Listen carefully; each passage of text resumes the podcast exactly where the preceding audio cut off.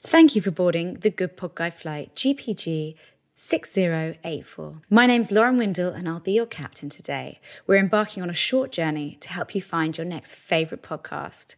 Don't forget to strap in.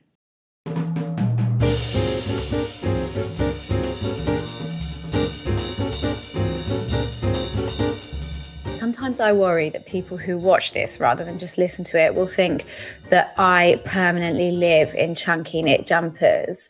And then the podcast will get sponsored by Boden's, and both I and the podcast will lose its credibility forever. So today, despite the fact that it's freezing cold and I really want to wear a chunky knit jumper, I've gone with a top just to show that I am versatile and diverse and, you know, not to be typecast as a chunky knit wearing person. So yeah, today I'm going to talk to you about the podcast Answer Me This exclamation mark and the exclamation mark always makes me feel super enthusiastic about the title. So, this is a podcast where they answer random listener questions, and they really are random. It's monthly, but they also release retro episodes here and there too. So, the questions vary so much, both in topic and in my level of interest in that topic. So, examples are where do you find stolen jewelry? Are humans the only living things to get grey hairs?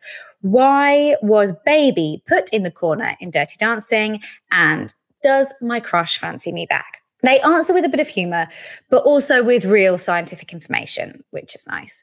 It's hosted by Helen Zaltzman, a podcaster, and I'm excited to see that that is now a job title and will go straight over to LinkedIn to update my profile. But also Olly Mann, who is a British writer and intriguingly a gadget correspondent.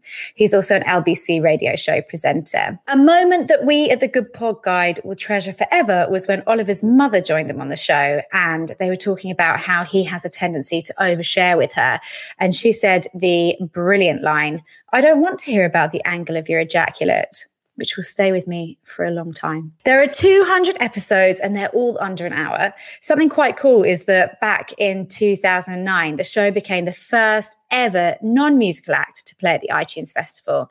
And I can just picture them with ecstasy riddled revelers throwing cans, demanding a rendition of Rolling Stone's Satisfaction. So that really could have been a tough gig. Also, back in 2009, The Guardian named it as one of its top 10 comedy podcasts in the world, which is high praise indeed. I am a massive fan of British humour. And a lot of the podcasts in this genre that we've already reviewed have been American by American p- comedians. So this is actually a really nice change.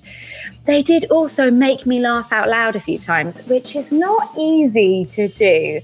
So I kind of liked it. Check it out and let me know what you think.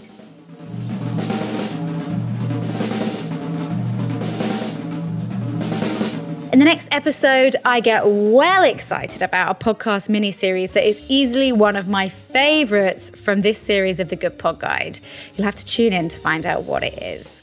You can get more info on the show online at www.goodpodguide.com.